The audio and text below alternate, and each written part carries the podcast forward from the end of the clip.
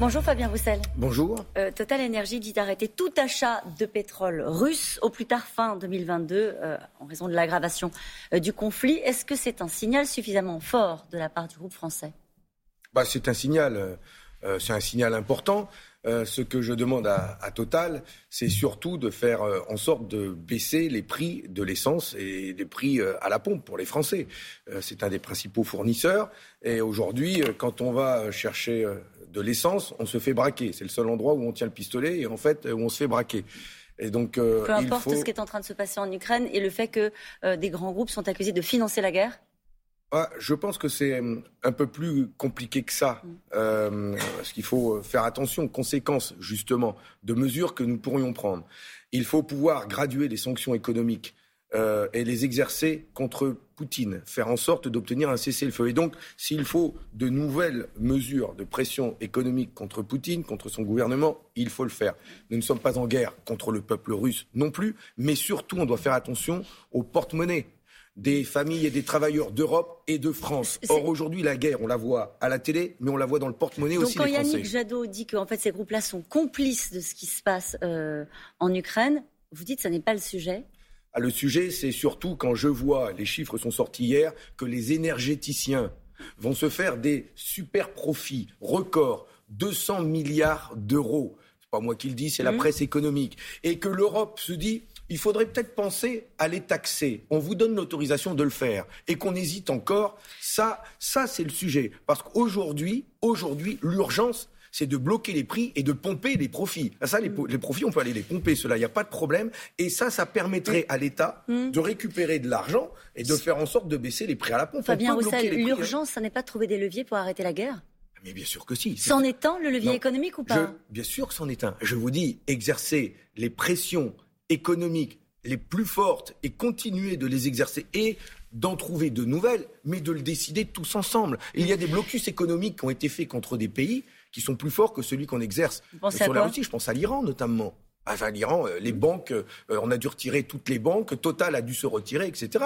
Et donc, il faut mesurer euh, les conséquences de ces choix-là, la pression que ça peut exercer, les conséquences pour nous. C'est pour ça que ce ne sont pas des sujets qu'il faut prendre à la légère. Je ne ferai pas de politique politicienne là-dessus. J'ai l'impression que quand on aborde ce sujet-là, vous pensez d'abord aux conséquences que ça peut avoir pour les Français. Est-ce que je me trompe? Non, parce que euh, quand euh, nous en discutons, y compris quand le, Premier ministre nous réunit pour parler de cela, on parle ouvertement, et, donc euh, on mesure bien la gravité de la situation et la manière dont la diplomatie, les pressions économiques que nous faisons sur la Russie peuvent avoir une influence et mhm. qu'il faut pouvoir les graduer et les faire de plus en plus fortes en fonction de l'évolution de la situation. Mais sans affecter les Français? Mais nous avons dit aussi que nous faisons la différence entre le peuple russe et son gouvernement et sa direction. Et donc, nous devons faire, nous ne sommes pas en guerre contre le peuple russe, nous l'avons dit ça. Et donc, euh, euh, quelles pressions les plus fortes, les plus efficaces nous faisons euh, contre l'économie russe, contre le gouvernement et les oligarques pour obtenir, pour imposer à Poutine de se mettre autour de la table. Vous euh, savez ce qu'il demande Volodymyr Zelensky? D'ailleurs, là-dessus, il faut faire pression euh, aussi sur la Chine, hein, parce que demain, on peut faire, on peut couper les relations économiques avec la Russie, mais si c'est pour l'envoyer dans les bras de la Chine, euh, on aura alors là, on aura tout perdu. Et donc, comment on fait tous ensemble pour isoler isoler économiquement Poutine? Hum. Vous savez ce qu'il demande, Volodymyr Zelensky, qui sera reçu par le, le Parlement. Il va s'exprimer devant le Parlement français aujourd'hui. Il demande aux États européens de cesser tout simplement de commercer avec la Russie.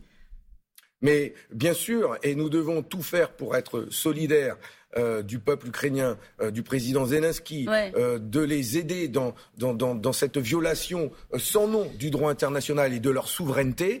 Et il a le courage de rester dans son pays, de symboliser ce combat et cette résistance. Et donc, nous devons être aussi aux côtés du peuple ukrainien, d'abord en accueillant, bien sûr, tous ces réfugiés qui aujourd'hui. Ce qui est fait suffisamment fait par la France Qui est fait suffisamment par la France en exerçant ce droit d'asile spécifique. Euh, que, que, nous devons mettre en place et qui existe depuis quelques années. Bon, vous ne serez pas au Parlement pour des raisons personnelles, vous vous en êtes expliqué. Qu'est-ce que vous auriez à lui dire, au fond, si vous étiez face au président ukrainien aujourd'hui? D'abord, euh, euh, bien sûr que nous créons toutes les conditions, que nous voulons créer toutes les conditions de, du soutien au peuple ukrainien, mais surtout, surtout que nous, voulons donner toute la force à la diplomatie et au mm. poids, aux sanctions économiques pour exercer les pressions les plus fortes contre Poutine. Il faut réussir à isoler Poutine et l'amener à, la table des négociations et à un cessez-le-feu. Isoler Poutine et lui fixer des lignes rouges ou pas, Fabien Roussel? Bien sûr, mais... Bien sûr, alors attendez, parce que c'est important, dans diplomatie, fixer des lignes rouges, ça veut dire à un moment donné euh, dire, eh ben, on peut plus discuter et on passe à une offensive militaire. Par exemple, sur les armes chimiques, ça doit être une ligne rouge à vos yeux Mais, mais bien évidemment, mais nous sommes face à une nation qui est la, la, troisième, la troisième puissance militaire au monde, la première euh, par le nombre de ses ogives nucléaires. C'est la première fois dans l'histoire de l'humanité euh, qu'un danger d'un risque de guerre mondiale existe avec une nation euh, qui est celle qui a le plus d'ogives nucléaires, qui détient l'arme chimique. Euh, vous vous rendez compte des menaces que ça fait peser sur toute l'humanité. Des lignes rouges et tout faire, et tout faire pour éviter l'embrasement du conflit. Vous voyez bien que dans ce cadre-là, c'est extrêmement complexe, qu'on ne peut pas avoir de propos à l'emporte-pièce, qu'on ne peut pas être va-t-en-guerre non plus, parce qu'il faut tout faire pour éviter l'embrasement du conflit. Sans transition aucune. François Hollande a apporté son soutien à Anne Hidalgo hier. Il, appelle. Bah non, je dit, je vous avais prévenu. Il appelle à reconstruire la gauche euh, au lendemain du scrutin. Sous-entendu, il acte la défaite de la gauche. Est-ce que vous actez, vous aussi, la défaite de la gauche à 18 jours du scrutin? Eh bien, moi, je veux reconstruire la France. Et je veux reconstruire la France et une France des jours heureux. Je l'ai dit depuis le début de ma campagne. Je m'adresse à tout le monde. Je m'adresse aux Français. Je ne leur demande pas leur étiquette politique. Je ne demande pas ce qu'ils ont pu voter avant. Vous êtes un candidat de gauche quand même. Mais bien sûr, enfin mon programme des jours heureux, le soutien des forces politiques de gauche, mon parti, mais d'autres, Marine-Noël Lindemann, Emmanuel Morel, euh, les radicaux de gauche, etc. Oui, euh, je suis de gauche. Mon programme est un programme de justice sociale, de justice fiscale. Mais je m'adresse à tous les Français. Et il y en a tellement qui ont été déçus, qui ont voté un coup à gauche, un coup à droite et qui ne s'y retrouvent plus. Moi, je veux reconstruire la France avec tout le monde. Mais c'est une différence de taille avec les autres forces de gauche. Mmh. Sans hégémonisme, sans sectarisme. on reconstruira personne. Je balance pas, je suis de la résistance, moi. J'ai été appris par les résistants. Je veux reconstruire avec tout le monde. Mmh. Et nous devrons avancer ensemble avec le programme le plus ambitieux pour la France. Je veux susciter du désir, du désir de gauche, mais du désir d'une de réforme heureuse. Oui, c'est pour ça que vous avez lancé les apéroussels. Ça très... Mais oui, mais on a tellement besoin. Avec modération, vous le précisez à chaque fois. Les apéroussels, c'est des lieux de rencontre pour lutter contre l'abstention, parce que beaucoup aujourd'hui hésitent. Donc je veux aller à la rencontre des Français, des classes populaires, des classes moyennes sur les marchés, euh, faire des, des, réunions d'appartements, convaincre. Vous on dites, j'ai envie, vous étiez invité chez nos confrères de C'est à vous hier, vous avez dit, j'ai envie de faire envie. Je gagne à être connu. Ben oui, parce que je suis un des rares candidats à, à avoir. C'est ma première campagne. Vous jouez beaucoup sur l'équation personnelle. Euh, est-ce qu'on peut voter pour un candidat parce qu'il est sympa? Mais ça compte, dites-moi. Est-ce qu'on peut voter pour quelqu'un euh, qui est pas sympa, qui aime pas les gens? D'accord? Crédible, sérieux, efficace? J'aime les gens, je suis du Nord, et je sais que cette élection présidentielle, c'est un programme et c'est aussi une personne. Et sa manière d'être, sa manière de parler, d'où il vient, ça compte aussi beaucoup. Je me rends compte de plus en plus dans les échanges que j'ai avec euh, la population.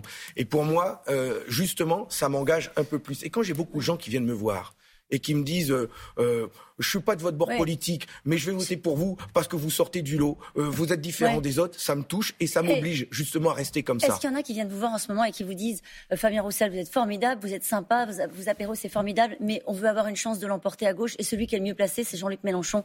Retire ta candidature. Est-ce qu'il y en a qui viennent vous voir et vous dire ça? Non, parce que ceux qui votent Jean-Luc Mélenchon sont des gens euh, convaincus euh, pour une part d'entre eux, et je ne les ferai pas changer d'avis, et c'est tant mieux. Et je souhaite pas en prendre à Jean-Luc Mélenchon. Moi, je veux aller conquérir ceux qui sont déçus, ceux qui n'y croient plus. Et donc, je veux y aller avec un immense message d'espoir en disant votez pour moi le 10 avril, c'est me donner de la force, de donner de la force à, mes idées, aux idées qu'on défend, mais c'est préparer la suite aussi. Et donc c'est ça que je veux porter. Je voudrais revenir sur une séquence qui a été beaucoup commentée. On vous voit face à des élèves dans une, émission qui s'appelle Au tableau. Vous devez classer d'un côté ou d'un autre, camarades, pas camarades, ah des personnalités, et vous hésitez à mettre dans la catégorie pas camarade Staline. Est-ce que vous avez hésité? Et si c'était à refaire bah aujourd'hui? J'ai pas hésité, je l'ai mis dans la catégorie des dictateurs des dictateurs. Mais face à une classe, euh, j'ai fait aussi, euh, j'ai rappelé ce qu'était euh, l'histoire, et notamment qu'il a été avec Churchill, Roosevelt, De Gaulle, parmi les libérateurs face au nazisme. Mais il est celui qui a tué des millions de gens, responsable de millions de morts, et donc euh, quelqu'un qui a du sang sur les mains, et donc oui, dictateur, sans ambiguïté. C'est dit. Merci beaucoup, Fabien Roussel.